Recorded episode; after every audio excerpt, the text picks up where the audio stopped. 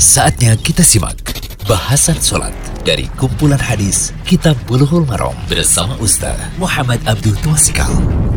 Bismillahirrahmanirrahim. Assalamualaikum warahmatullahi wabarakatuh. Alhamdulillah. Salatu wassalamu ala rasulillah wa ala alihi wa sahbihi wasallam. Kali ini kita berada di audio 140 dari pembahasan Kitab Bulughul Maram karya Imam Ibnu Hajar Al Asqalani.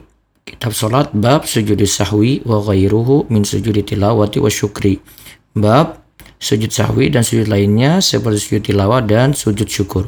Kita masih di pembahasan sujud sahwi. Apakah kalau kita sujud sahwi lakukan setelah salam, ba'da salam, nantinya setelah sujud sahwi ada lagi tasyahud. Nah, kita lihat di hadis ketiga dari pembahasan sujud sahwi ini, atau hadis 332 dari Kitab Bulughul Maram.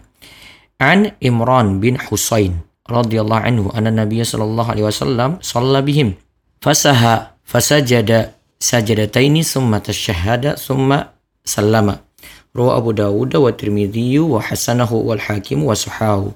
Dari Imran bin Husain radhiyallahu anhu bahwa Nabi sallallahu alaihi wasallam pernah salat bersama mereka. Lalu beliau lupa, maka beliau sujud dua kali, kemudian tasyahud lalu salam. Jadi sujud sahwi, lalu tasyahud, lalu salam. Hadis ini riwayat Abu Daud dan Tirmidzi. Hadis ini hasan menurut At-Tirmidzi dan sahih menurut Al-Hakim. Tetapi kalau kita lihat dari penjelasan Sheikh Abdullah Al-Fauzan, sanad hadis ini sahih, namun dalam teksnya itu tidak ada kalimat tasyahud, tidak ada penyebutan tasyahud. Tambahan tasyahud adalah tambahan syadz, menyelisih riwayat yang lebih kuat sebagaimana disebutkan oleh Ibnu al-Munzir, Al-Baihaqi dan Ibnu Hajar dalam Fathul Bari juz ketiga halaman 99. Nah, faedah hadis yang bisa kita ambil, yang pertama, jika sujud sahwi dilakukan ba'da salam. Ada sebagian ulama, yaitu mazhab Hambali, Ma'alikiyah, dan Hanafiyah menganggap sujudnya itu dilakukan dengan cara begini. Dua kali sujud untuk sujud sahwi, kemudian tasyahud, kemudian salam. Ini kalau sujud sahwinya setelah salam.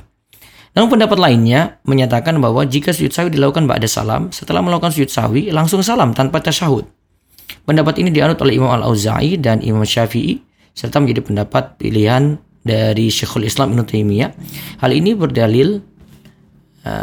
berdalil dengan hadis dari Imran yang diriwayatkan oleh Imam Muslim, di mana Nabi SAW disebutkan di situ sholat lagi satu rakaat, karena sebelumnya beliau itu sholat 3 rakaat, kurang 1 rakaat, beliau tambah 1 rakaat lagi lalu salam. Kemudian beliau lakukan sujud sahwi dengan 2 kali sujud lalu salam.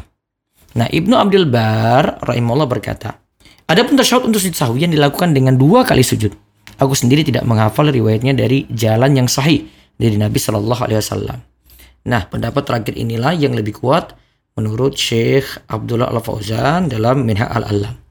Nah, kesimpulan lainnya lagi, faedah hadis yang lainnya, hadis ini jadi dalil adanya sujud sahwi ba'da salam. Walaupun dalam madzhab Syafi'i mengatakan sebelum salam, namun kalau kita lihat dari hadis ini ada rincian bahwa sujud sahwi juga boleh dilakukan ba'da salam, karena di sini kan sudah ditambahkan sholatnya kan sebelumnya 3, terus ditambahkan sholat 1 rakaat lagi jadi 4, kan sudah sempurna.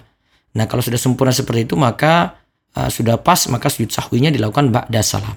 Dengan cara tadi, sujud sahwi ba'da salam atau ba'da sholat, berarti urutannya salam, terus sujud sahwi, terus tanpa tasyahud langsung salam. Ingat, sujud sahwinya tetap 2 kali sujud. Setiap kali turun dan naik, bangkit, itu baca takbir Allahu Akbar. Bacaan sujudnya nanti bisa dengan bacaan sujud biasa, dan nanti kita akan sampai pada pembahasan tata cara sujud sahwi lebih lengkap. Demikian, semoga jadi ilmu yang manfaat. Demikian bahasan sholat dari kumpulan hadis Kitab Bulughul Maram bersama Ustaz Muhammad Abduh Tuasikal.